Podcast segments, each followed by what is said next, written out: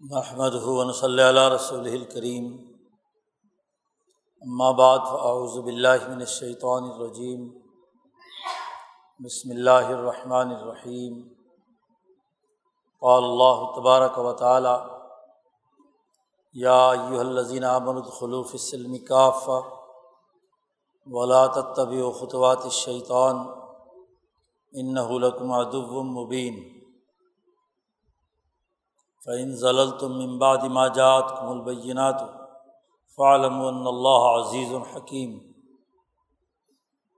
وقال نبی صلی اللہ علیہ وسلم صلاثم من جمع فقط جمع الایمان الانصاف من نفسک بذر السلام للعالم والانفاق من الاقطار صدق اللہ مولان العظیم و صدق رسول النبی الکریم۔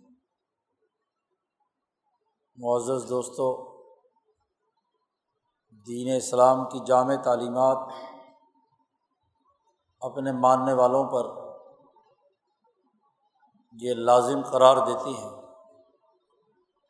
کہ وہ دین کے مکمل نظام فکر و عمل کو قبول کریں۔ جزوی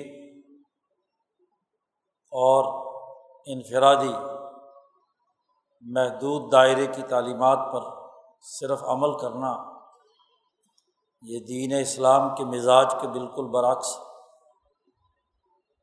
مکمل دین پر عمل کرنا، پورے نظام کو ماننا، دین اسلام کی مکمل تعلیمات کا عملی اجتماعی نظام بنانا یہ مسلمان جماعت کا بنیادی فریضہ ہے۔ اس لیے کہ یہ دین جو سلامتی کا دین ہے، امن و امان قائم کرنے کا دین ہے، انسانیت کی عزت و وقار اور انسانیت کی کامیابی کا دین ہے۔ اس دین کی مکمل تعلیمات سے ہی مکمل سلامتی اور امن حاصل ہوتا ہے۔ جزوی تعلیمات سے، محدود دائرے میں عمل کرنے سے، سلامتی کا کامل اور مکمل نظام نافذ نہیں ہوتا۔ کہیں نہ کہیں انسانیت سلامتی کے خطرات سے دو چار رہتی ہے اس کے لیے مسائل پیدا ہوتے ہیں، چیلنج درپیش ہوتے ہیں، ناکامیاں آتی ہیں۔ دنیا کی ذلت اور رسوائی اور آخرت کی ناکامی ظاہر ہوتی ہے۔ اس لیے یہ بات لازمی ہے کہ دین اسلام کی مکمل تعلیمات اور اس کے پورے پیکج کو قبول کیا جائے۔ ادھوری باتیں، ادھورا نظام، ادھورے افکار، ادھورے اعمال۔ یہ دین اسلام کی تعلیمات کی روح کے بالکل منافی ہے۔ دیگر مذاہب کا معاملہ الگ ہے۔ یہودیت، عیسائیت یا کسی ہندو مت کا۔ کہ کچھ وہ تعلیم اختیار کر لی جائے اور کچھ دوسری۔ لیکن دین اسلام میں یہ معاملہ نہیں ہے۔ دین اسلام کی تعلیمات میں اس بات کی بڑی اہمیت ہے کہ دین کے مکمل نظام فکر و عمل کو قبول کیا جائے اور اسے عملی طور پر نافذ کیا جائے۔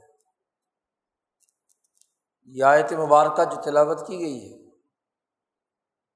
اس میں اللہ تبارک و تعالیٰ نے ایمان والی جماعت کو حکم دیا ہے۔ یا یو الزین آمن ایمان والو اد خلوف سلم کافا کہ تم تمام کے تمام اسلام اور سلامتی کے مکمل نظام میں داخل ہو جاؤ۔ تمہارا ادھورا داخل ہونا ناقص طور پر عمل کرنا یہ درست نہیں ہے۔ عیسائیت مبارکہ کا شان نزول یہ ہے کہ یہودیوں کے بہت بڑے عالم حضرت عبداللہ ابن السلام رضی اللہ تعالیٰ عنہ اور ان کے ساتھ اور جو علماء یہود نبی اکرم صلی اللہ علیہ وسلم پر ایمان لے آئے تھے مسلمان ہو گئے تھے۔ آپ کی نبوت کو تسلیم کر لیا تھا۔ ایک دفعہ انہوں نے رسول اللہ صلی اللہ علیہ وسلم سے عرض کیا کہ تورات بھی تو اللہ کی کتاب ہے۔ اگر ہم ہفتے کے دن کی عظمت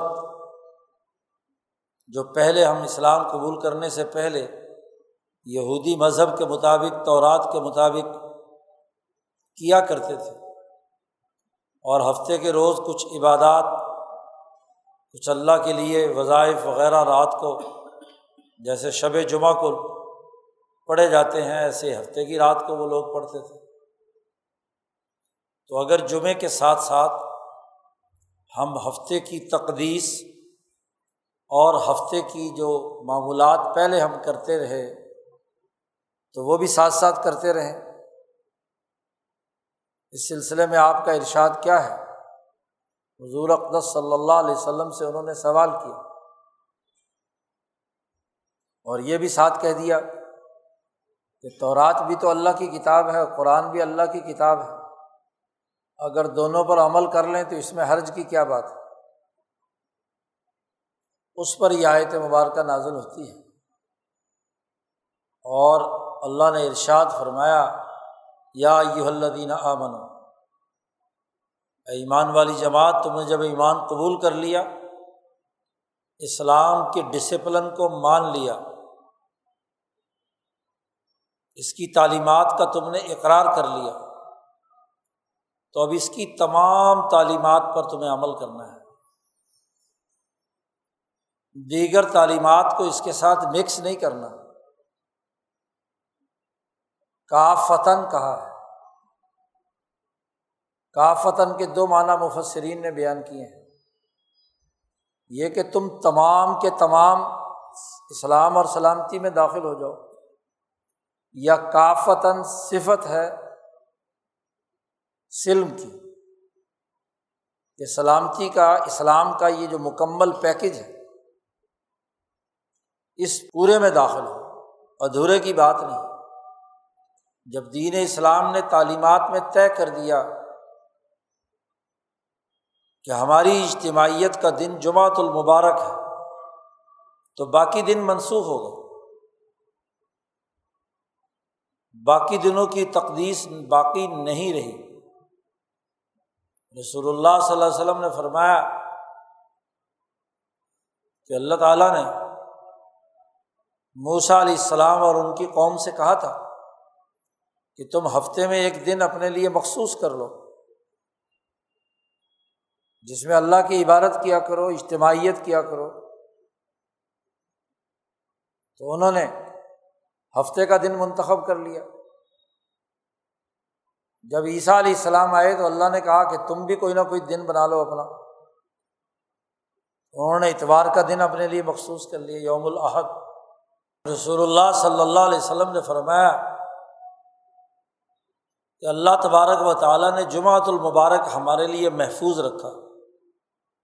نہ یہودیوں کو وہ توفیق ہوئی کہ وہ اس دن کو لے سکیں اور نہ ہی عیسائیوں کو توفیق ہوئی کہ وہ اس دن کو اختیار کر سکیں۔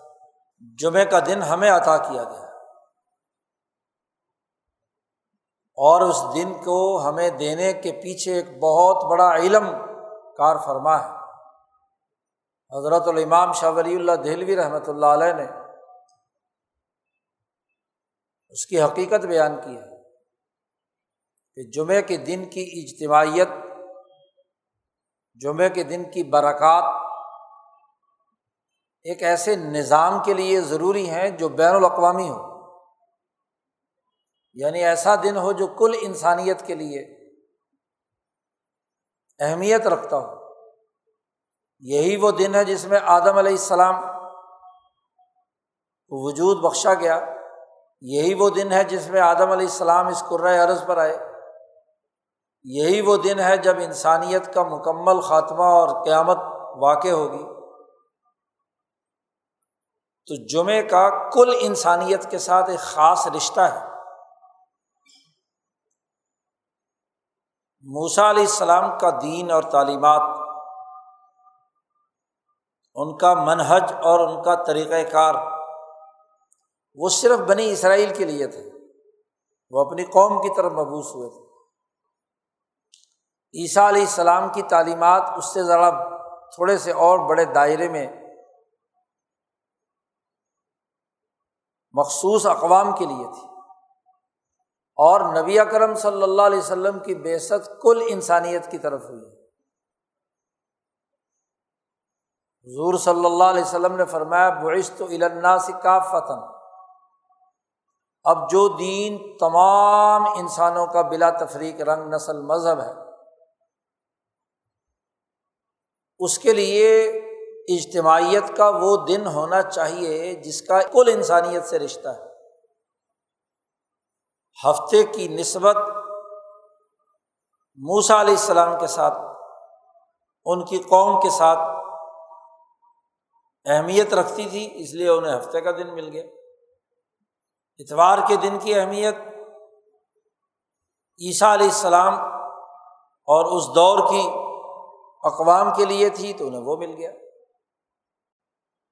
لیکن کل انسانیت، انسان جب اپنا اجتماع منعقد کرتا ہے، تو کوئی نہ کوئی اس کا، اس دن کے ساتھ رشتہ ہوتا ہے۔ جیسے یوم آزادی منایا جاتا ہے، یوم دستوریہ منایا جاتا ہے، عید الاضحیٰ یا عید الفطر منایا جاتا ہے۔ اس کی ایک وجہ اور نسبت ہوتی ہے۔ تو جماعت المبارک کی اجتماعیت چونکہ کل انسانیت کے لیے ہے، تمام انسانوں کو بلا تفریق رنگ، نسل، مذہب دین کی دعوت ہے۔ اور جو دین کی دعوت قبول کر لے، وہ اس دن کی اجتماعیت کو اہمیت دے۔ جو قومی اور علاقائی ادیان اور ان کے ایام تھے۔ وہ منسوخ ہو گئے، ختم ہو گئے۔ اب یہ وہ بہت بڑا علم تھا جس کی احساس پر اللہ نے یہ آیت نازل کر کے یہودیت سے توبہ طائب ہو کر مسلمان ہونے والے علماء کے سامنے رکھا کہ بھائی اسلام کا ایک مکمل پیکج ہے، اس کا انسانیت کے حوالے سے ایک پروگرام ہے۔ سلامتی کا، عدل کا، امن کا، خوشحالی کا، تو اس پورے پورے کے اندر داخل ہو۔ یہ نہیں ہوگا کہ کچھ باتیں اس نظام کی مان لی اور کچھ باتیں کسی اور نظام کی مان لی۔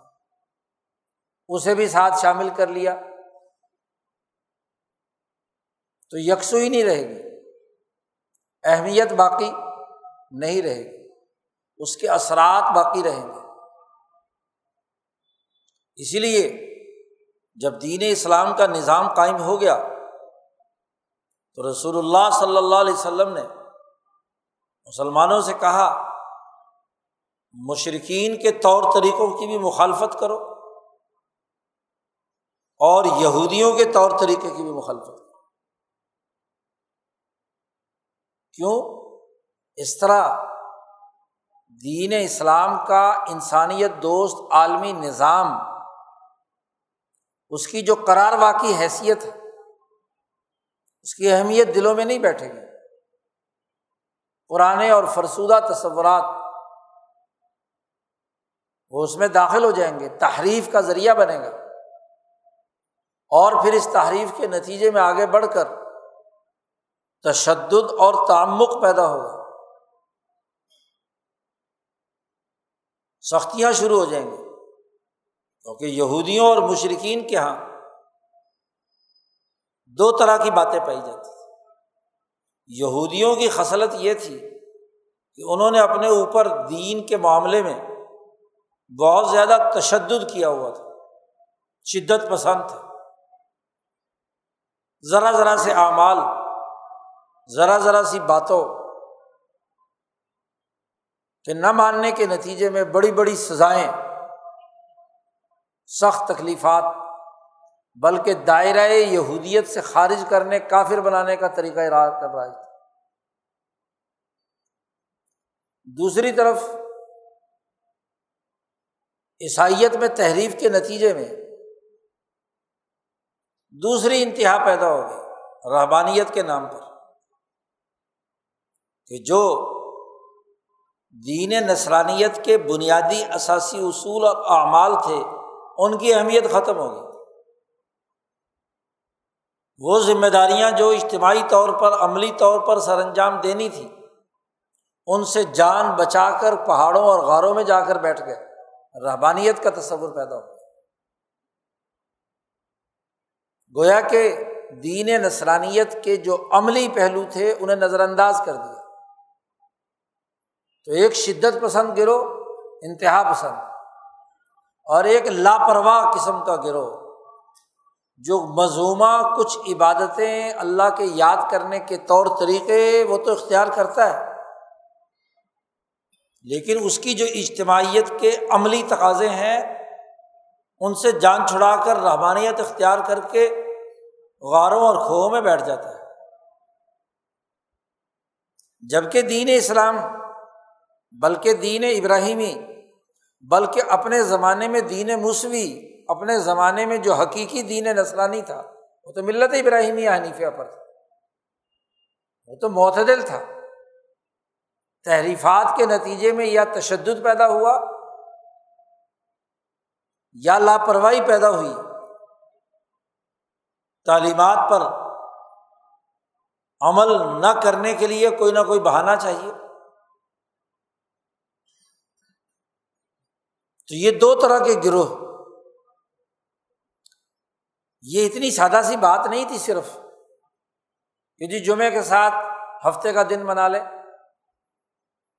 اگر اس کی اجازت دی جاتی تو پھر کام بڑھتے بڑھتے بڑھتے یہودیوں کے تعمقات ادھر داخل ہو جاتے اور عیسائیوں کی لاپرواہی اور نالائقی جو ہے، بد عملی، وہ کیا ہے؟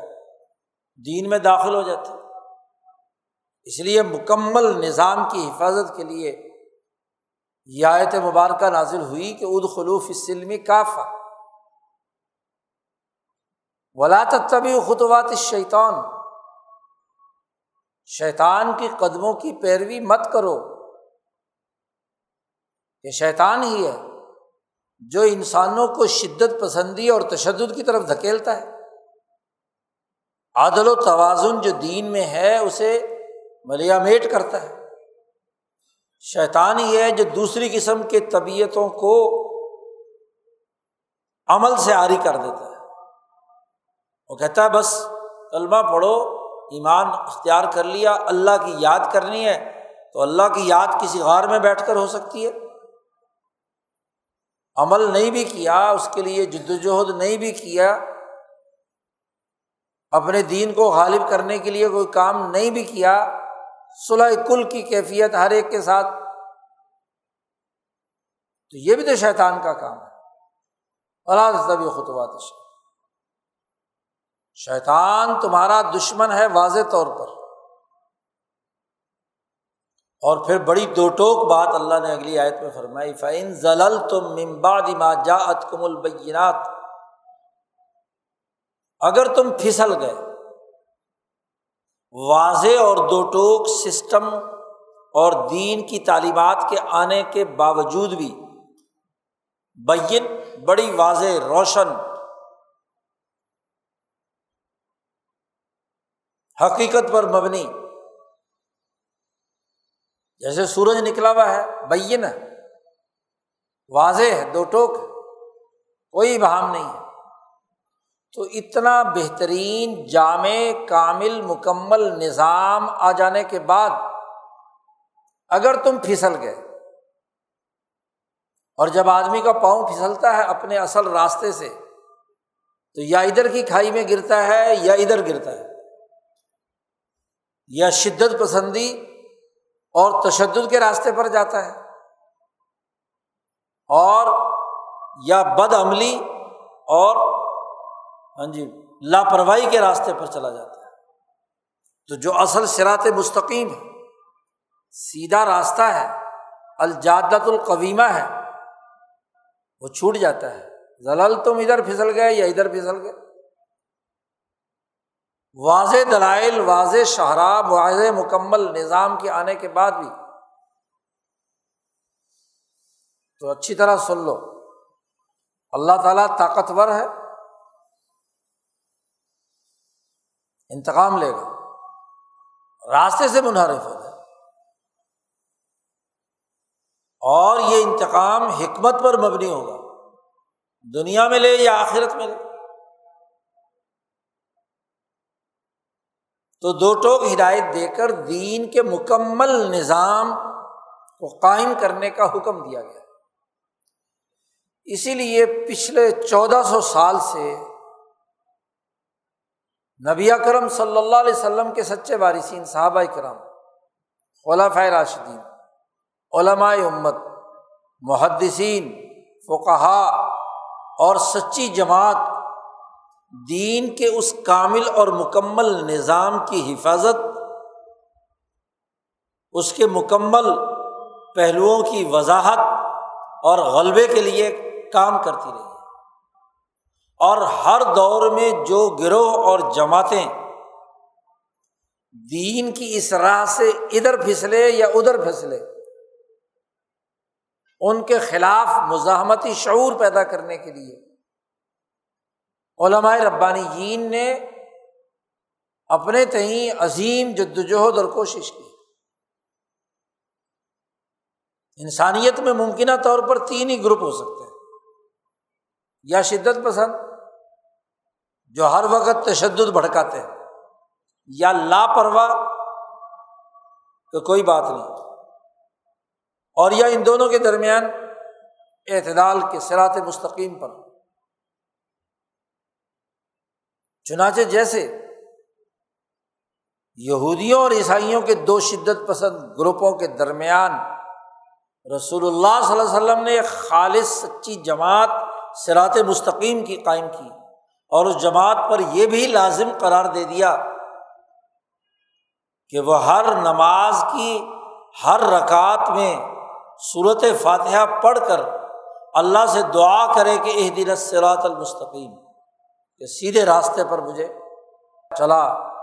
اور غیر المغضوب علیہم متشددین، یہودی، اور ولزالین اور وہ گمراہ بدعمل ہاں جی ان کے راستے پر مت چلا ہر رکعت میں ایک مسلمان کے سامنے صورت فاتحہ پڑھنا لازمی قرار دی اور صورت فاتحہ کے بغیر نماز نہیں ہوتی۔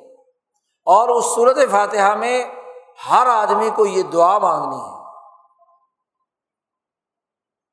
کہ وہ سرات مستقیم پر قائم رہے، دین کے مکمل نظام پر قائم رہے۔ رسول اللہ صلی اللہ علیہ وسلم کی تربیت یافتہ جماعت اس سرات مستقیم پر قائم رہتی ہے۔ لیکن اندازہ لگائیے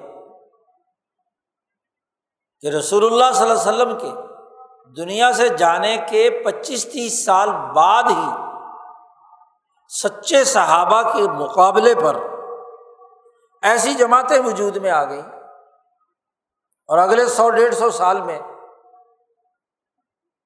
ایسی گمراہ کن جماعتیں وجود میں آئیں جو یا ادھر کی تھیں یا ادھر کی تھی تاریخ میں جنہیں خواری جو معتضلا کے نام سے ایک گروپ کو پکارا جاتا ہے اور دوسرے گروپ کو مرجیا کے نام سے پکارا جاتا ہے۔ وہ گروپ جو شدت پسند، وہ خارجی، کہ دین کے اعمال کو دین کا جز بنا کر، ایسا جز بنا کر کہ اگر ایک بھی کام نہیں کیا تو دائرہ اسلام سے خارج یہ یہودیوں کا طریقہ کار تھا۔ فتوا اور تو اور اندازہ لگائیے کہ یہ خارجی لوگ وہ ہیں کہ جنہوں نے نوز اللہ حضرت علی رضی اللہ تعالیٰ عنہ سے علیحدگی اختیار کر کے ان کے خلاف فتوا لگایا۔ ایک واقعے کے ضمن میں حضرت علی رضی اللہ تعالیٰ عنہ کے بارے میں کہا کہ آپ نے فلانی آیت پر عمل نہیں کیا نوز باللہ، آپ اس آیت کے منکر ہیں، ان الحکم اللہ اللہ کے۔ اور مقابلے پہ جا کر بیس ہزار آدمی جو حضرت علی کے لشکر میں تھے، شدت پسند، قرآن کے حافظ تسمیاں گھمانے والے۔ ہاں جی۔ ہر وقت ذکر ازکار کرنے والے، وہ حضرت علی کے لشکر سے علیحدہ ہو کر ایک ہرورا جگہ کوفہ کے قریب جگہ تھی، وہاں اپنا کیمپ لگا لیا۔ خارجی، تشدد، مار دھاڑ، لڑائی۔ بھائی، حضرت علی رضی اللہ تعالیٰ عنہ اور حضرت امیر معاویہ کے درمیان جب واقعہ تحکیم ہوا اور حکم بنائے گئے دونوں طرف سے۔ جنگ بندی ہو گئی۔ معاملہ جو ہے سالسوں کے سپرد ہو گیا اور حضرت علی وہاں سے چل کر کوفہ آ گئے۔ تو یہ بیس ہزار آدمی انہوں نے اختلاف کیا۔ کہ کیوں صلاح کی حضرت امیر معاویہ سے؟ کیوں اپنا فیصلہ اللہ کے بجائے سالسوں کے سپرد کیا؟ اور خود ساختہ تشریح قرآن کی کر رہے ہیں کہ الحکم اللہ کہ حکم تو اللہ کا ہوگا۔ انسانوں کا حکم نہیں ہونا چاہیے۔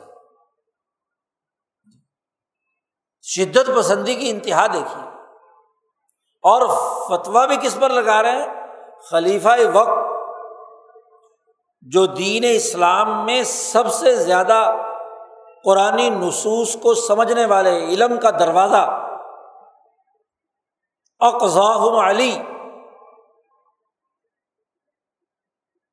قضا اور عدالتی فیصلوں میں سب سے بہترین اور اعلیٰ فیصلے کرنے والے حضرت علی کے خلاف۔ تو ایسے تشدد پسندوں کو جنہوں نے اپنی من مانی تشریح کی اور لڑائی کے لیے تیار ہیں خلیفہ وقت کے ساتھ۔ جی۔ ان کو سمجھانے کے لیے حضرت عبداللہ ابن عباس رضی اللہ تعالیٰ عنہما کو حضرت علی نے بھیجا کہ ان بے وقوفوں کو سمجھاؤ۔ ان سے جب مباحثہ اور مکالمہ ہوا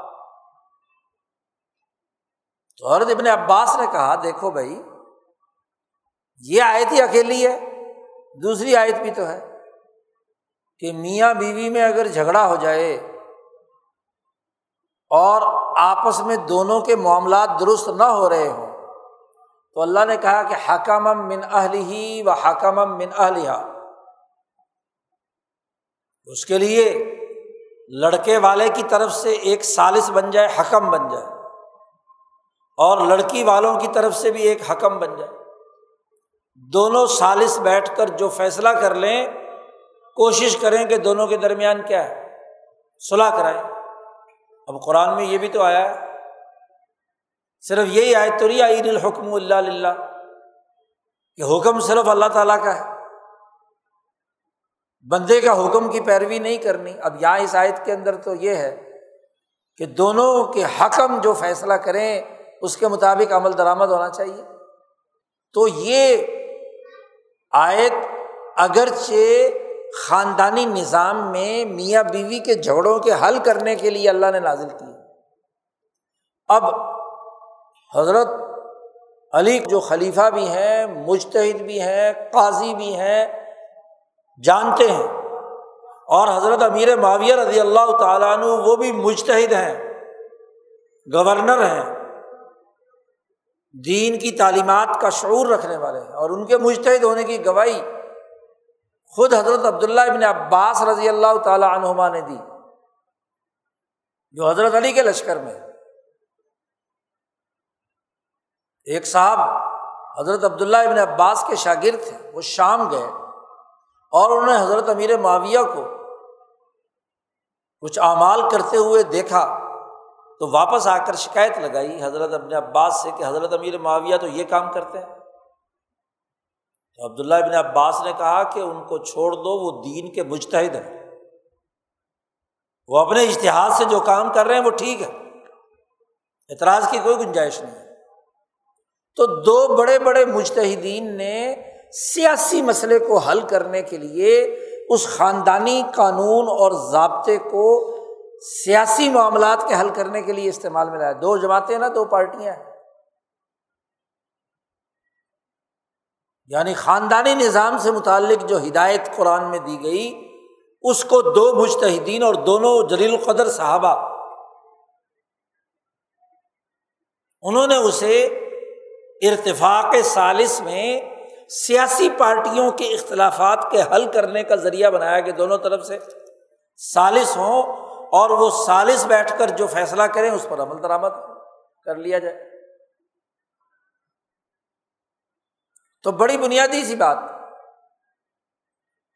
اسی کو بنیاد بناتے ہیں امام انقلاب مولانا عبید اللہ سندھی رحمۃ اللہ علیہ، کہ قرآن حکیم میں جہاں جہاں مرد اور عورت کے نکاح، طلاق سے متعلق مسائل بیان کیے گئے ہیں، ان کے جھگڑے کے نمٹانے کے لیے جو طریقۂ کار قرآن حکیم نے بیان کیا ہے۔ تو ان قوانین کو ملکی نظام نظم و نسق اور اجتماعی مسائل کے حل کرنے کی بنیاد قرار دیا جائے۔ کیونکہ یہ سب سے پہلے خلیفہ راشد حضرت علی رضی اللہ تعالیٰ عنہ اور جلیل القدر صحابی حضرت امیر معاویہ رضی اللہ تعالیٰ نے یہ کام کیا۔ دونوں سے حضرتان ہیں۔ اب بیچارے جو مذہبی علماء کہتے دیکھو جی مولانا سندھی جی قرآن کی آیت میں تو مسئلہ میاں بیوی کے طلاق کا ہے اور ہاں جی ان کے اختلافات کا ہے، تو اس میں سے سیاسی مسئلے کہاں سے نکال لیے؟ تو بھائی، یہ سیاسی مسئلے سب سے پہلے کس نے نکالے؟ میاں بیوی کا ہی مسئلہ تھا نا حکم امنا علی و حکم امنا علیہ سب سے پہلے صحابہ نے اشتہاد کیا۔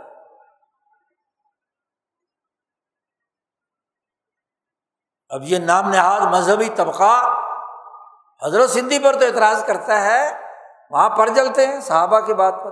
اور جس پر صحابہ نے عمل کیا ہو، اس پر عمل کرنا تو فقہا کا طریقہ کار محققین کا طریقہ کار تو یہاں وہ تشدد پسند جماعت پیدا ہو گئی۔ خارجی، بتیرا سمجھایا، ان کی ہر دلیل ابن عباس نے توڑ دی۔ تاریخ نے وہ پورا مکالمہ محفوظ رکھا ہے۔ کہ ابن عباس نے کیا تقریر کی اور ان سے کیا بات چیت ہوئی، لیکن وہی میں نہ مانوں والی بات۔ تشدد پسندی جب دماغ میں آ جاتی ہے تعمک پیدا ہو جاتا ہے۔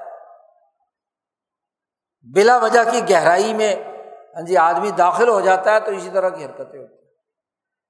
پھر بالآخر مجبور ہو کر حضرت علی رضی اللہ تعالیٰ عنہ کو ان سے جنگ لڑنی پڑی پہلے۔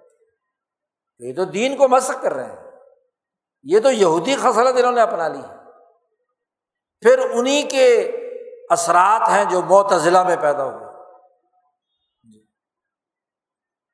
عقل کی بنیاد پر تشدد کو پھیلانے کا کام۔ ہر ہر عمل کو جی انہوں نے دین میں داخل کر کے، اس طریقے سے داخل کر کے کہ جو وہ کر نہ سکے، اس کے اوپر کفر کا فتوا لگا دائرہ اسلام سے خارج کر۔ دوسری طرف رحبانیت سے متاثر وہ لوگ جن کے نزدیک عمل کی کوئی اہمیت نہیں۔ انہوں نے کہا، اصل تو معرفت خدا بندی ہے۔ اللہ کو یاد کرنا ہے۔ عمل نہ بھی کیا تو بس اللہ غفور الرحیم ہے، معاف کرنے والا ہے، ہمیں جہنم سے نجات دے دے گا۔ عمل کریں، نہ کریں کریں تو اچھی بات ہے، نہ کر سکیں تو اللہ میاں معاف کرے گا۔ قرآن حکیم نے ان کا تذکرہ کیا ہے کہ وہ لوگ جو اللہ پر امید رکھتے ہیں وہ آخرون مرجون امر اللہ اما یوزب ہوں یا اللہ عذاب دے یا ان کی توبہ قبول کر لے۔ مرجون امیدوار۔ رجا سے مرجا یعنی عمل کی کوتا ہی ان کا کہنا تھا صرف کلمہ پڑھ لو، مسلمان ہو جاؤ، اقرار کر لو کہ اللہ ایک ہے، رسول اللہ صلی اللہ علیہ وسلم اللہ کے رسول ہیں، بس مسلمان ہو گئے۔ اب تم نے نماز نہیں پڑھی، روزہ نہیں رکھا، اعمال نہیں کیے، تو تمہارے ایمان میں کوئی خلل پیدا نہیں ہوا۔ سسٹم نہیں بنایا کلمے کا، تو تمہارے ایمان میں کوئی خلل نہیں ہے۔ بس اللہ سے امید رکھو، جب اللہ کا نام لیتے ہیں ہاں جی تو بس اللہ معاف کرنے والا ہے۔ کوئی بات نہیں جی اللہ غفور الرحیم۔ یہ دوسری انتہا ہے کہ دین کے عملی نظام کو قائم کرنے کے بجائے اس سے لاپرواہی برتنا۔ اور اپنی طرف سے خود خود ساختہ نظام بنا لینا یا کسی اور سے متاثر ہو کر ان کے نظاموں میں سے کچھ نظام اپنا لینا۔ یہودیوں کے، عیسائیوں کے، راہبوں کے، اخلاقیات کی نصیحت کرنے والوں کے۔ دین کا نظام قائم نہ کر اب آپ دیکھو دین کے نظام میں تشدد ایک طرف کی انتہا ہے۔ اور سرے سے نظام نہ قائم کرنا اور کچھ جزوی چیزوں کو اختیار کر لینا اور بلکہ ان چیزوں کو اختیار کرنا جو دل کو اچھی لگے۔ مطلب کی بات مان لینا۔ کبھی ایک ہفتے بعد جمعے کی نماز پڑھ لی، باقی چھٹی۔ یا سالانہ نماز پڑھی عید کے دن۔ یا گنڈے دار کوئی نماز پڑھ لی۔ گنڈے دار روزے رکھ لیے۔ باقی اعمال۔ اچھا کچھ وہ ہیں جنہوں نے نماز بھی پڑھی، روزہ بھی رکھا، حج بھی کیا، عبادتیں بھی کی، لیکن دین کا سیاسی نظام قائم نہیں کیا۔ انسانوں کی غربت دور کرنے کے لیے بہتر معاشی نظام نہیں بنایا۔ انسانی سماج کی سلامتی کے لیے دین کا سماجی نظام قائم نہیں کیا۔ یہ مرجیا ہے۔ اور بدقسمتی یہ ہے کہ پچھلے چودہ سو سال سے اسی طرح کے دو گروپ ہر زمانے اور ہر دور میں رہے۔ امام بخاری رحمۃ اللہ علیہ کے زمانے میں بھی یہی دو گروہ تھے۔ تو امام بخاری نے کتاب بخاری لکھتے ہوئے کتاب المان میں ان دونوں انتہا پسند گروپوں کے سوچ اور فکر کا رد کر کے دین اسلام کا جامع اور مکمل نظام جو ایمان کے دائرے سے متعلق تھا، اسے واضح کیا کہ نہ تو وہ عقل پرست جو تشدد بھڑکانے والے ہیں اور نہ وہ رابانیت سکھانے والے عمل سے لاپرواہ، صرف کلمہ پڑھ کر ایمان کے حوالے سے جنت میں داخل ہونے کی امید رکھنے والے، دونوں غلط۔ اسلام کا ایک مکمل پیکج ہے۔ اس میں کلمہ شہادت بھی ہے، نماز بھی ہے، روزہ بھی ہے، زکوٰۃ بھی ہے، حج بھی ہے۔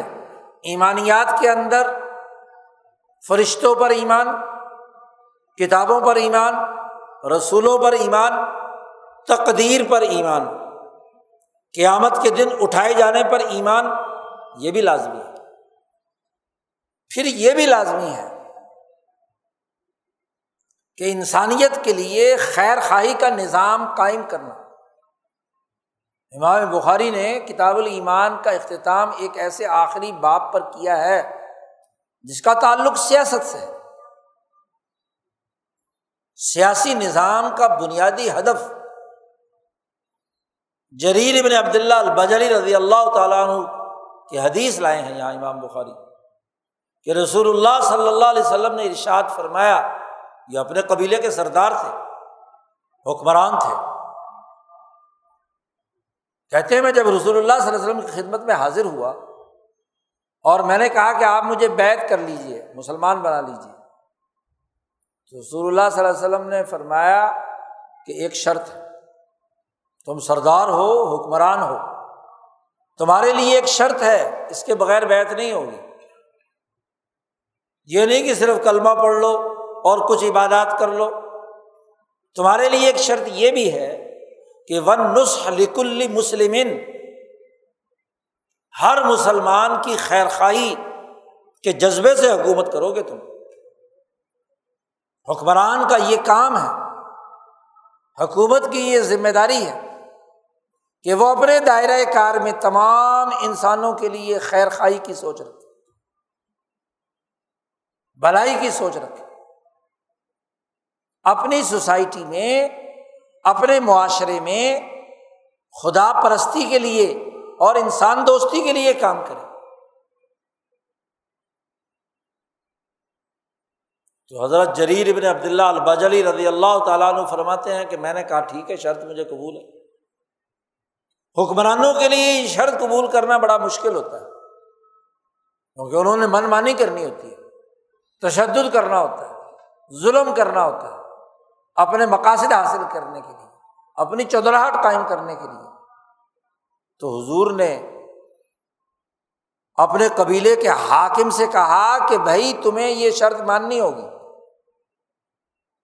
شرط مانی انہوں نے۔ اس شرط پر بیت کی۔ اور پھر یہ واقعہ بھی اس وقت کا ہے۔ انہوں نے یہ روایت بھی سنائی۔ کوفہ کی جامع مسجد کے ممبر پر کھڑے ہو گئے۔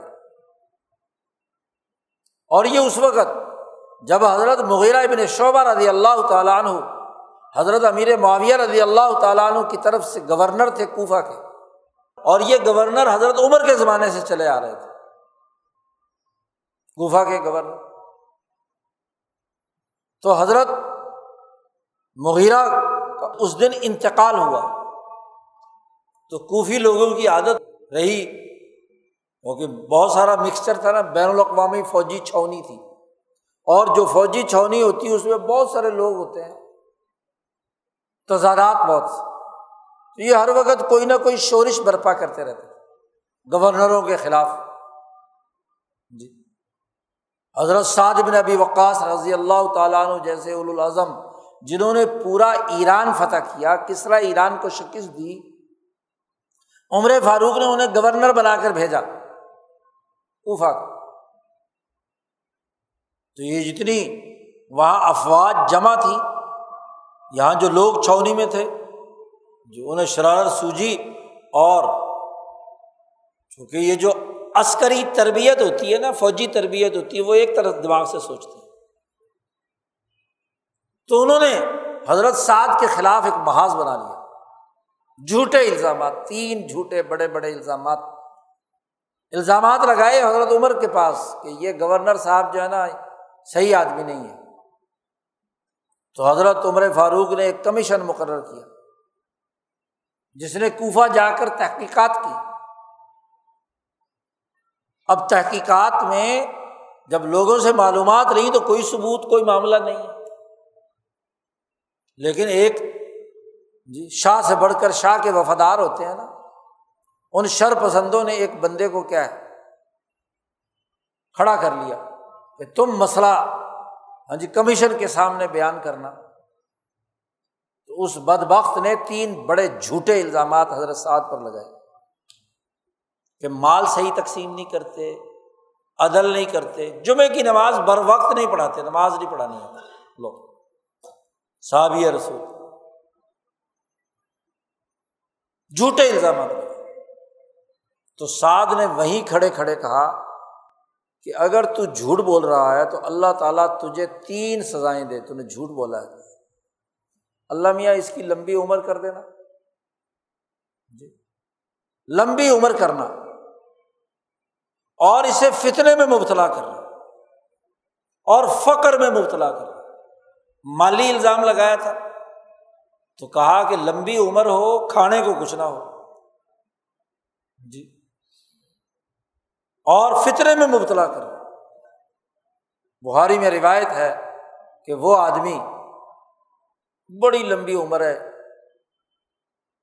جو روایت کرنے والے ہیں، ان کی جب اس سے ملاقات ہوئی تو کمر جھک چکی تھی، سو سے بھی اوپر۔ بال اس کے پلک اتنے بڑے بڑے تھے کہ آنکھیں چھپتی تھی لمبی عمر اور فاقے میں مبتلا، فقیر، کھانے پینے کو کچھ نہیں۔ اور پھر اسی کے ساتھ اتنے بڑھاپے میں ہونے کے باوجود گلیوں بازاروں میں لڑکیوں کو چھیڑتا تھا۔ خاص طور پہ لونڈیا، ان کو آنکھیں مارتا تھا، ان کو ہاتھ لگاتا، چھیڑتا تھا، خرابی کا پتا کرتا فطرے میں۔ اور جب کسی کو چھیڑتا تھا تو ظاہر آگے سے گالیاں سنتا تھا، تو فطرے میں مبتلا۔ تو تین بد دعائیں حضرت سعد نے دی۔ تو یہ کوہے والے باز نہیں آتے تھے۔ یہی وجہ تھی کہ کوفی لوگ جب اس طرح کی شرارتیں کرتے تھے، تو ایک منظم، منتظم قسم کا آدمی مغیرہ ابن شعبہ کو حضرت عمر فاروق نے یہاں بھیجا تھا۔ تو انہوں نے سخت ڈسپلن قائم کیا۔ اب ان کا انتقال ہو گیا۔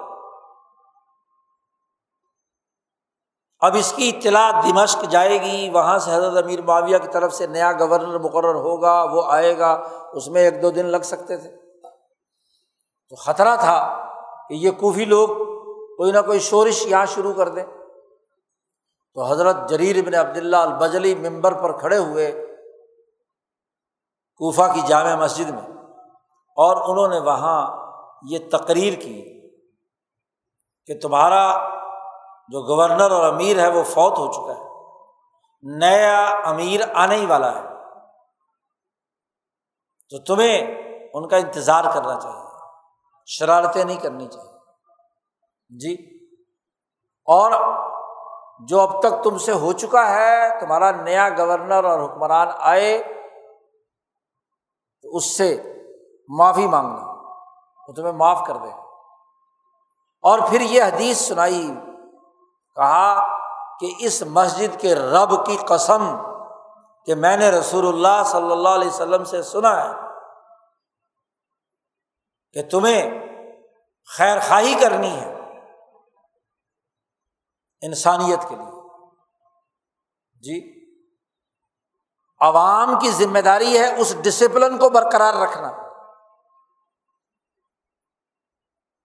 جو عدل و انصاف، امن و امان کے قائم کرنے کے لیے کوئی حکومت بنائے۔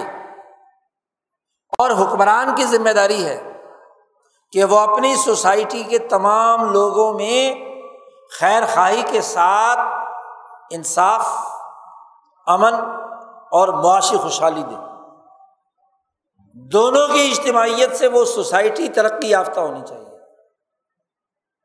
اگر عوام حکومتی ڈسپلن کو توڑے اور اس میں شرارت پسند لوگ تشدد بھڑکائیں، تو تب بھی امن قائم نہیں رہے اور حکمران وہ انسانیت کی خیر خواہی کے بجائے انسانیت کی بدخواہی، وہ قتل و غارت گری، مار دھاڑ، پکڑ، دھکڑ، ظلم اور تشدد کرنے لگ جائے تو یہ دوسری انتہا۔ تو جریر ابن عبداللہ البجلی رضی اللہ تعالیٰ عنہ نے حکومت کی تبدیلی کے وقت دو گورنروں کے درمیان تقریر کر کے ہر ایک کو اپنی اپنی ذمہ داری یاد کرائی کہ رسول اللہ صلی اللہ علیہ وسلم نے یہ بات فرمائی ریاستیں، مملکتیں، اقوام اس احساس پر آگے بڑھتی ہیں۔ اور جریر ابن عبداللہ بجلی نے یہ حدیث حضور صلی اللہ علیہ وسلم کی سنائی تو بخاری نے باپ قائم کرتے وقت دونوں طرف ذمہ داریاں عائد کر دی۔ کہ مسلمانوں کو آئمت المسلمین جو وہ خیر خواہی کے نقطۂ نظر سے ڈسپلن قائم کریں، اس کی پاسداری کرنی ہے۔ اور حکمرانوں کو عوام کی خیر خواہی سوچنی ہے۔ ان کے لیے کردار ادا کرنا۔ سوسائٹی کی ترقی کے لیے کردار ادا کرنا اور اسی کو رسول اللہ صلی اللہ علیہ وسلم نے اس حدیث میں بیان کر دیا جو عمار بن یاسر رضی اللہ تعالیٰ عنہ روایت کرتے ہیں رسول اللہ صلی اللہ علیہ وسلم سے کہ تین باتیں ایسی ہیں، وہ بھی کتاب المان میں لائے امام بخاری۔ تین باتیں ایسی ہیں کہ جس جماعت میں پائی جائیں، جن حکمرانوں جن عوام سوسائٹی کے تمام افراد میں پائی جائیں، تو فقط جمع ایمان اس نے ایمان جمع کر لیا۔ اور مرفو روایت کے الفاظ میں ہے استقمل ایمان حافظ ابن حجر نے فت الباری میں تفصیلی گفتگو کر کے واضح کیا ہے کہ یہ حدیث مرفو بھی روایت ہوئی ہے۔ یہاں تو قول عمار کے طور پر بخاری لائے ہیں۔ امام بخاری کے مشائق میں سے عبد الرزاق جن کی حدیث پر بڑی کتاب ہے مصنف عبد الرزاق تو عبد الرزاق یہ روایت لائے ہیں آخری زمانے میں۔ بزاز میں یہ روایت ہوئی، تبرانی میں آئی ہے۔ بزاز نے کچھ اعتراض بھی کیا مرفو روایت میں کہ اس میں سرد کمزور ہے، فلاں تعلیم ہے۔ لیکن حافظ نے دفاع کیا۔ حافظ ابن حجر نے کہا کہ بھائی اس حدیث کا جو متن اور اس کا مفہوم ہے، وہ رسول اللہ صلی اللہ علیہ وسلم کے بغیر آگے نہیں ہو سکتا، یا مار کا کام نہیں ہو سکتا۔ اور اس کی مرفو روایت کی صنعت اگرچہ ضعیف ہے، لیکن بہت سی آسانید اور ہیں جو اس کی تائید کرتی ہیں، یہ مرفو ہے حقیقت۔ حضور صلی اللہ علیہ وسلم کا فرمان ہے کہ تین باتیں جس میں جمع ہو گئی خواب حکمران ہو عوام میں سے ہو، سوسائٹی کا کوئی بھی فرد ہو، تین باتیں جس میں پیدا ہو گئی، فقط جمال ایمان اس نے ایمان جمع کر لیا۔ الانصاف من نفسک۔ ہر حال میں تمہارے دل سے انصاف پھوٹنا چاہیے، ظلم نہیں۔ انسانی سماج معاہدات سے عبارت ہے اور معاہدات میں دو یا دو سے زائد فریق ہوتے ہیں۔ تو ان دونوں فریقوں کے درمیان معاملات انصاف سے طے پائے سوشل کانٹیکٹ کی بنیادی ذمہ داری دونوں فریقوں کے حقوق کا لحاظ رکھنا الانصاف بن نفس حکمران کی بھی ذمہ داری ہے اور حکمرانوں میں جتنے بھی ادارے ہیں، مقننہ ہے انتظامیہ ہے، عدلیہ ہے سیکورٹی فورسز ہیں سوسائٹی کی تمام وہ لوگ جو عوام کی قسمت کا فیصلہ کرنے والے ہیں، ان پر لازم ہے الانصاف من نفس، کہ وہ انصاف کو بنیاد بنائے۔ اسی طرح ان پر لازم ہے کہ امن و امان کا نظام قائم کرنا۔ بزل السلام عالم سلامتی۔ پوری انسانیت کے لیے سلامتی، امن قائم کرنے کے لیے اپنی جان مال خرچ کرنا بدمنی کے لیے نہیں۔ حکمرانوں کی ذمہ داری بھی ہے اور عوام کی ذمہ داری بھی ریاست کے ہر شہری کی ذمہ داری ہے کہ وہ امن و امان قائم کرے۔ تشدد بھڑکانا، خود اپنی املاک کو تباہ و برباد کرنا اور پھر اس کے رد عمل میں ان پر عوام پر تشدد کرنا دونوں بدل السلام عالم کے خلاف دو طرفہ عمل ہے۔ دونوں کی ممانعت کر دی۔ بزل السلام عالم اور عالم کہا پورے انسانیت کے لیے۔ حافظ ابن حجر نے یہاں بخاری کی اس حدیث کی تشریح میں کہا ہے للعالم صرف مسلمان نہیں، تمام کے لیے سلامتی کی بات سلامتی قائم کرنا، امن قائم کرنا۔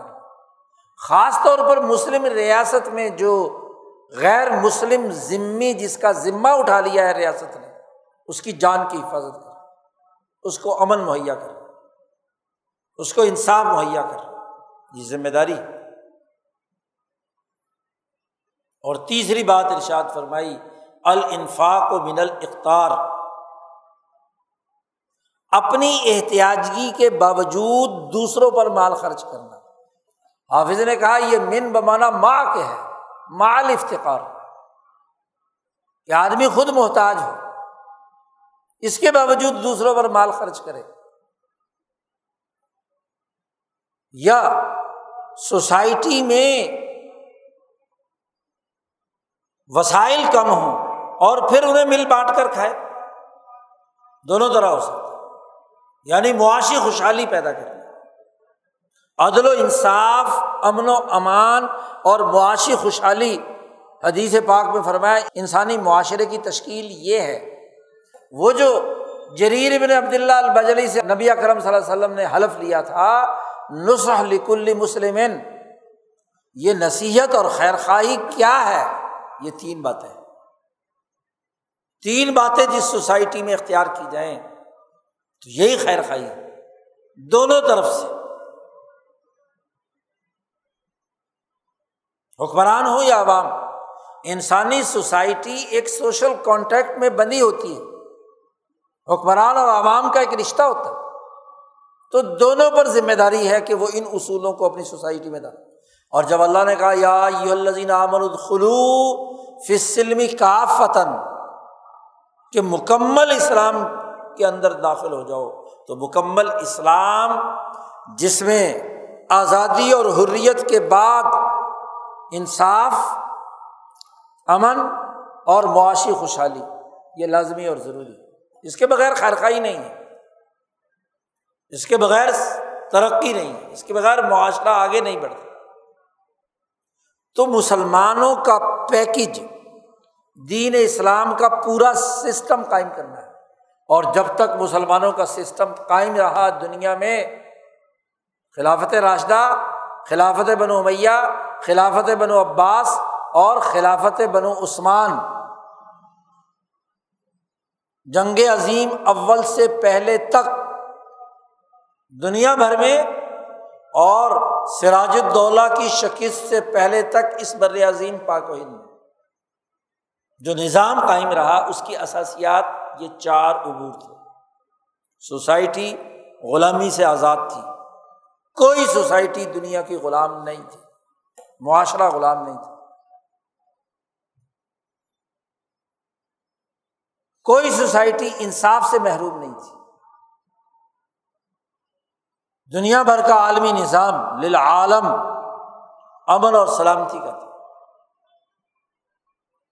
دنیا بھر کا معاشی نظام مال کے خرچ کرنے پر تھا۔ مال کو جوڑ کر ارتکاز کرنے پر نہیں تھا۔ سرمایہ داری کا دور دور تک کوئی نظام نہیں تھا۔ سرمایہ پرستی کا کوئی ماحول نہیں تھا۔ آزادی تھی۔ ہندوستان آزاد تھا۔ باوجود مسلمان حکمران کے اور خلیفہ عثمانی سے سند لینے کے ہندوستان اپنے فیصلوں میں آزاد تھا۔ خلیفہ عثمانی کی مداخلت سسٹم میں نہیں تھی۔ سسٹم یہاں کے لوگوں کی ضروریات اور ان کے مسائل کے حل کے حوالے سے بنایا گیا دنیا بھر میں جہاں جہاں۔ لیکن پچھلے تین سو سال سے خاص طور پر اس بر عظیم پاک و ہند میں جو سسٹم بنایا گیا نو آبادیاتی دور کا، وہ اسلام کے مکمل نظام پر مبنی نہیں۔ بلکہ منافقت کے اس دائرے میں داخل ہے، جس کو کتاب الایمان میں ہی امام بخاری دوسری حدیث میں لا کر بیان کرتے عبداللہ ابن عمر ابن العاص رضی اللہ تعالیٰ عنہما روایت کرتے ہیں کہ نبی اکرم صلی اللہ علیہ وسلم نے ارشاد فرمایا اربا من کن نفی چار عادتیں جس میں پائی جائیں۔ کانا منافقن خالصن پکا منافق۔ اور حضور صلی اللہ علیہ وسلم نے فرمایا کہ جس انسان میں ان چاروں میں سے کوئی ایک پائی جائے تو وہ اس درجے کا منافق اسلام کے مکمل پیکج کے برخلاف چار باتیں۔ اس کا تذکرہ کیا۔ چار باتیں۔ آپ صلی اللہ علیہ وسلم نے فرمایا ادا تمینہ خانہ. پہلی بات، کہ اگر اس کے سپرد کوئی امانت، کوئی ذمہ داری، مالی یا انتظامی،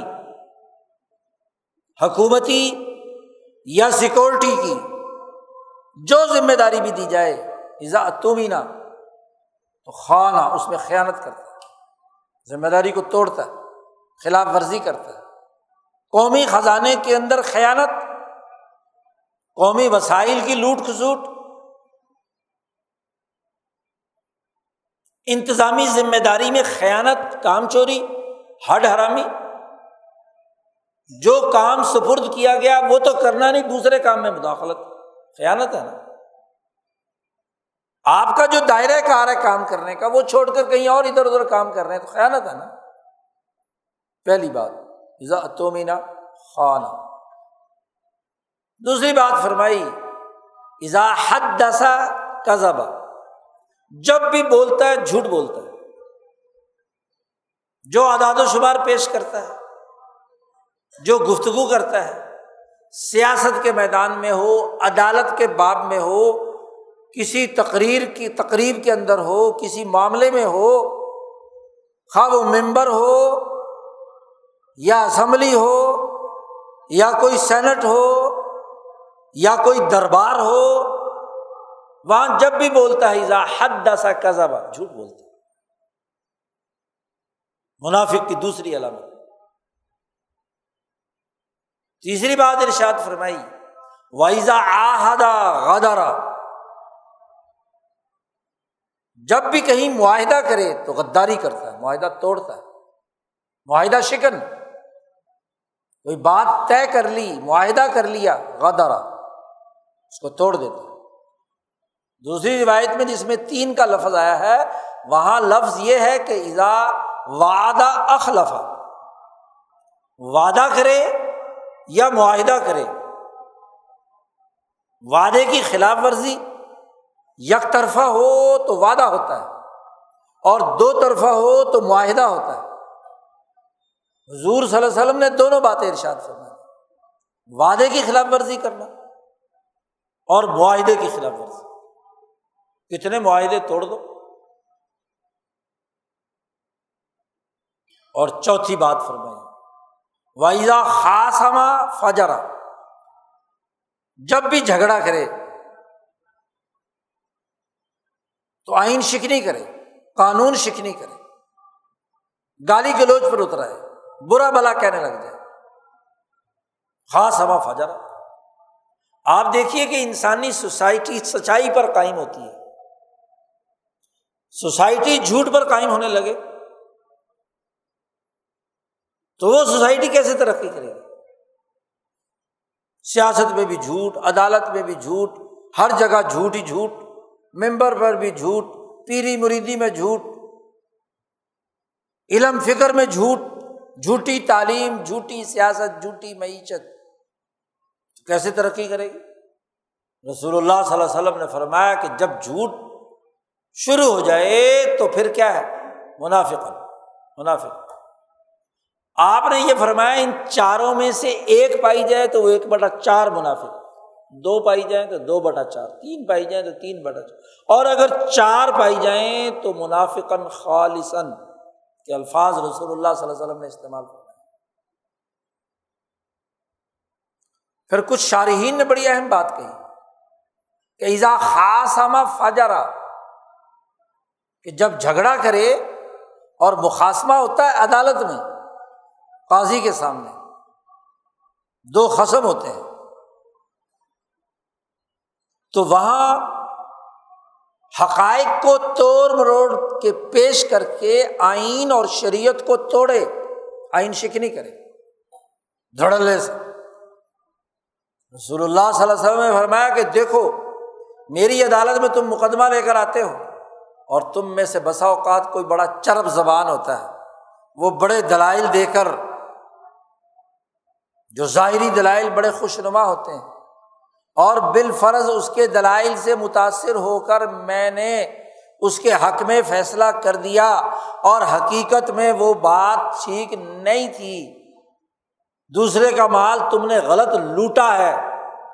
تو یاد رکھو، رسول اللہ صلی اللہ علیہ وسلم نے فرمایا، میرے فیصلے سے وہ تمہارے لیے حلال۔ میں نے تو ظاہر کو دے کر فیصلہ کرنا ہے، میں نے گویا کہ جہنم کا ٹکڑا کاٹ کر تمہیں دے دیا۔ تو تم اپنے ضمیر سے پوچھو کہ تم واقعی اس آگ کو کھانا چاہتے ہو یا بچنا چاہتے ہو؟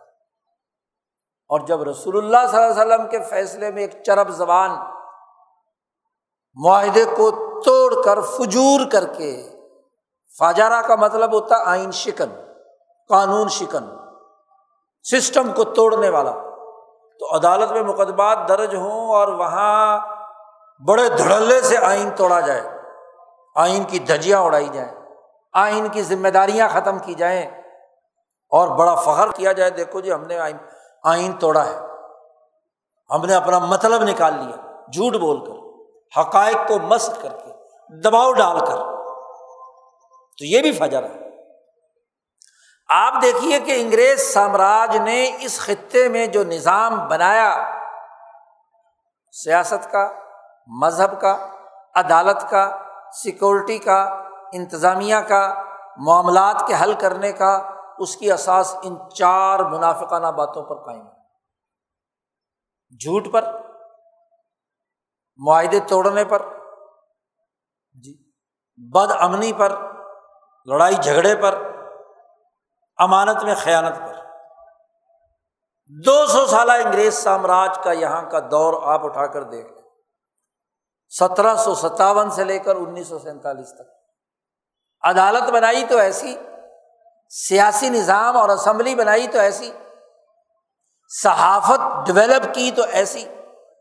مذہب کے نمائندے اور انگریز کے ٹوڈی خانقاہوں کے پیر اور سجادہ نشین بنائے جھوٹے۔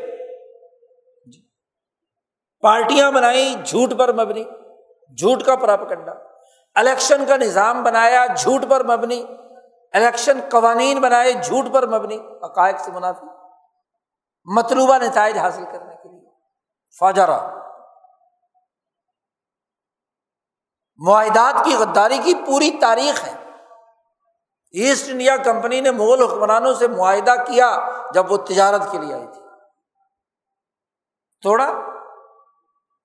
غادارا اس کے بعد سترہ سو پینسٹھ میں معاہدہ کیا، اسے توڑا۔ سترہ سو ننانوے میں مزید توڑا۔ اٹھارہ سو انتالیس میں ہاں جی پنجاب پر قبضہ کرتے ہوئے یہاں کے حکمرانوں سے توڑا۔ اٹھارہ سو ترتالیس میں سندھ کے حکمرانوں سے معاہدہ تالپوروں سے توڑ کر سندھ پر قبضہ کیا۔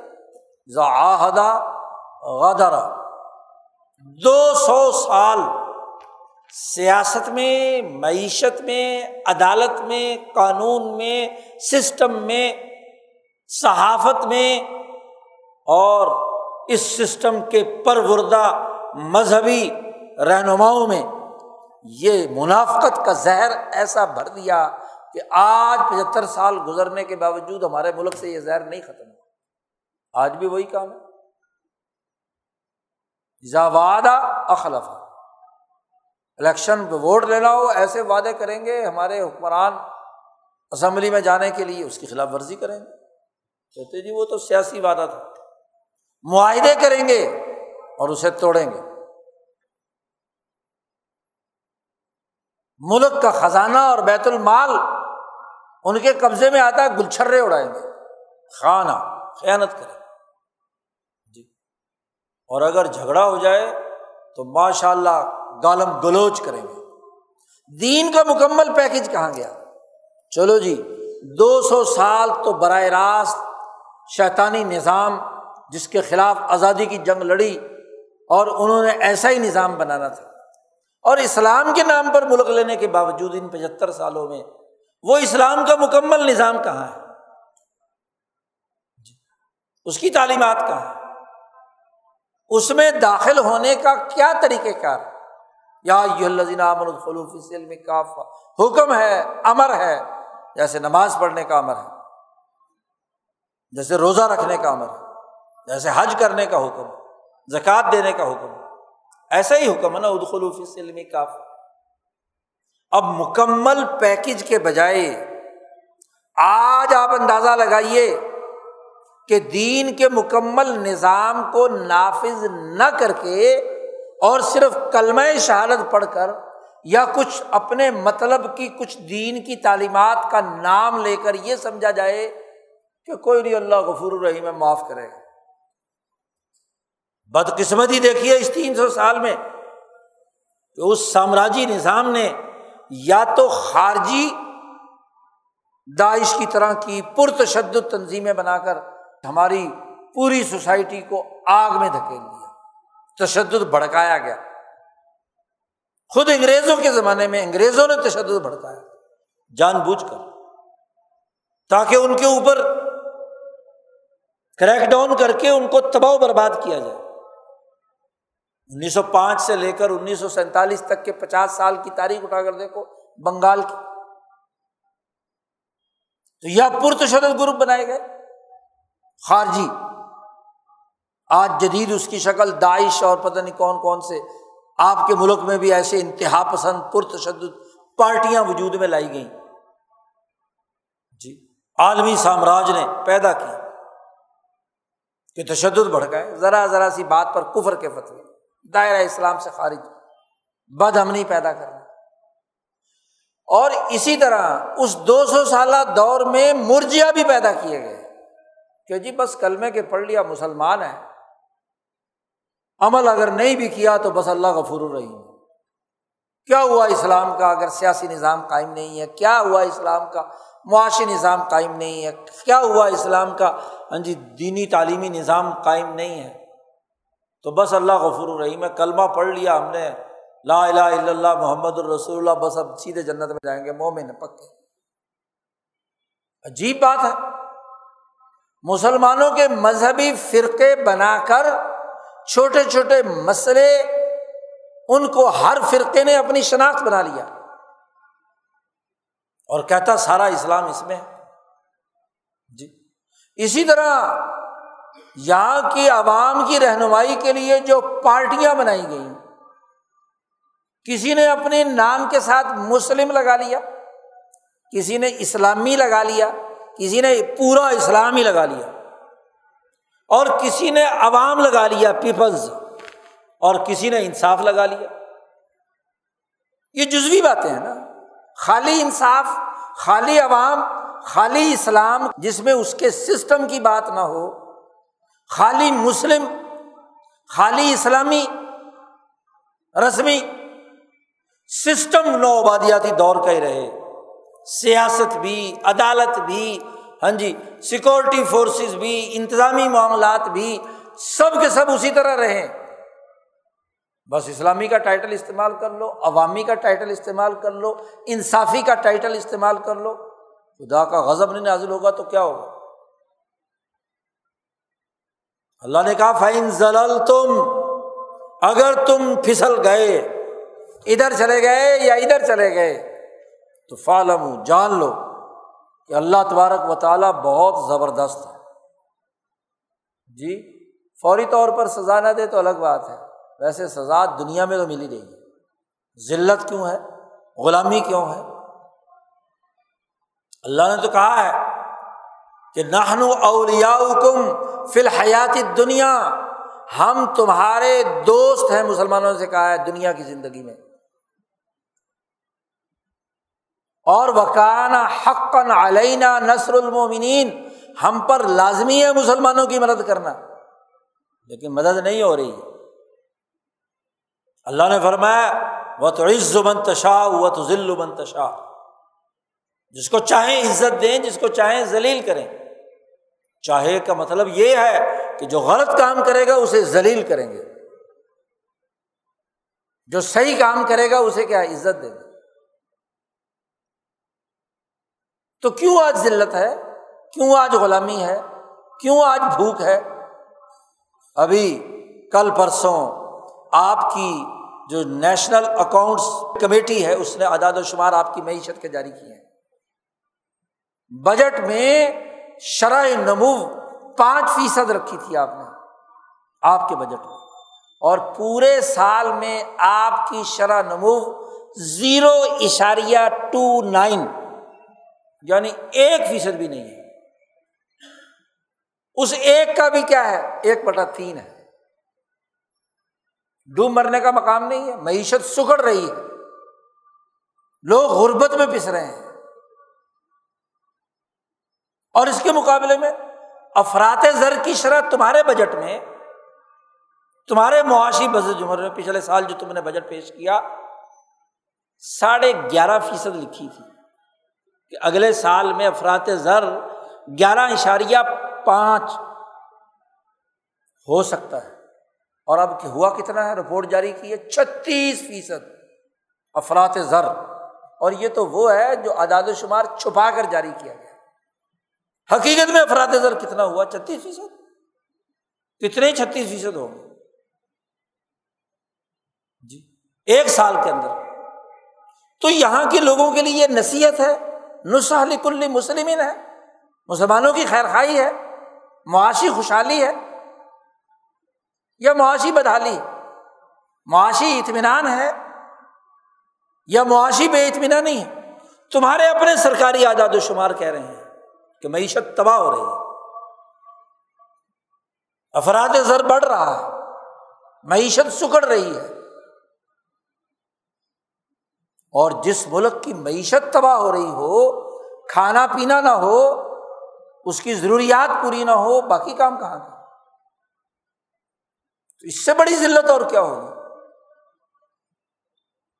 دنیا میں عزت حاصل کرنے کا طریقہ اپنے نظریے کا نظام بنانا ہے۔ امریکہ جس نظریے پر ہے، اس نے اپنا نظام بنایا ہے۔ چین جس نظریے پر ہے، اس نے اپنا نظام بنایا ہے۔ اور یہ مسلمان جس نظریے پر ہے، اس کا نظام کیوں نہیں بناتا؟ پھر یہ کیوں کہتا ہے کہ اسلام پر عمل تو کیا نہیں، کہتے جنت ملے گی۔ مومن ہے، عمل نہ کیا تو اللہ تعالیٰ غفور الرحیم ہے۔ اس سے بڑا مرجیا اور کون ہوگا؟ جی۔ ہمارے علماء قدیم زمانے بارہ سو سال پہلے مرجیا پر برستے ہیں۔ آج جو مرجیا پیدا ہو گئے سسٹم یورپ کا، غلامی کا۔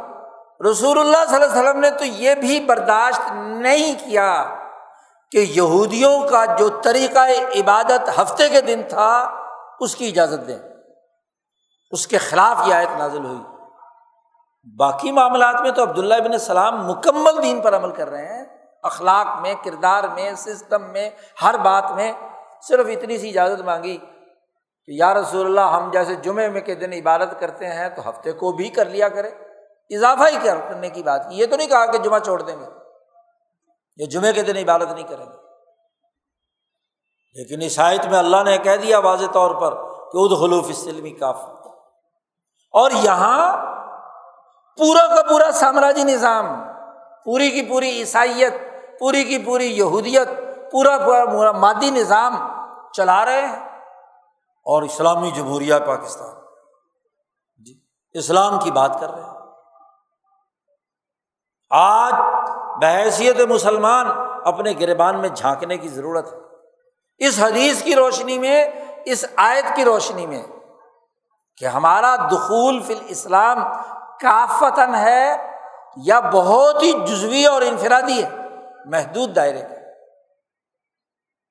کہیں ہمارے اندر یہ منافقت کی چاروں علامتیں تو نہیں پائی جاتی؟ جھوٹ بولنے کا بدیانتی کرنے کا، خیانت کرنے کا، معاہدات توڑنے کا، وعدہ خلاف ورزی کا۔ جی، یہ جرائم تو نہیں ہے ہمارے اندر۔ توبہ کرو۔ تو اللہ جمیان جی، منافقت سے باز آ جاؤ۔ دین پر پورا عمل کرو۔ اور یہ جو سامراجی نظام کی اعلی کاری ہے اور اس کی احساس پر تشدد بھڑکانا، اپنے ملک کو تباہ و برباد کرنا، کسی بھی طرف سے ہو، اس کو چھوڑ دو۔ تب تو دنیا میں ترقی کی بات ہے، ورنہ تو ذلت اور رسوائی تمہارا پیچھا نہیں چھوڑے گی۔ یہودیوں پر ذلت اور رسوائی اسی لیے آئی، اللہ کا غضب اسی لیے نازل ہوا۔ کہ انہوں نے موسا علیہ السلام کے پورے سسٹم اور ڈسپلن کو قبول نہیں کیا تھا۔ منافقت پیدا کی تحریف کی تھی، خرابی پیدا کی تھی۔ تو اگر یہودیوں پہ عذاب آ سکتا ہے، تو مسلمانوں پر کیوں نہیں؟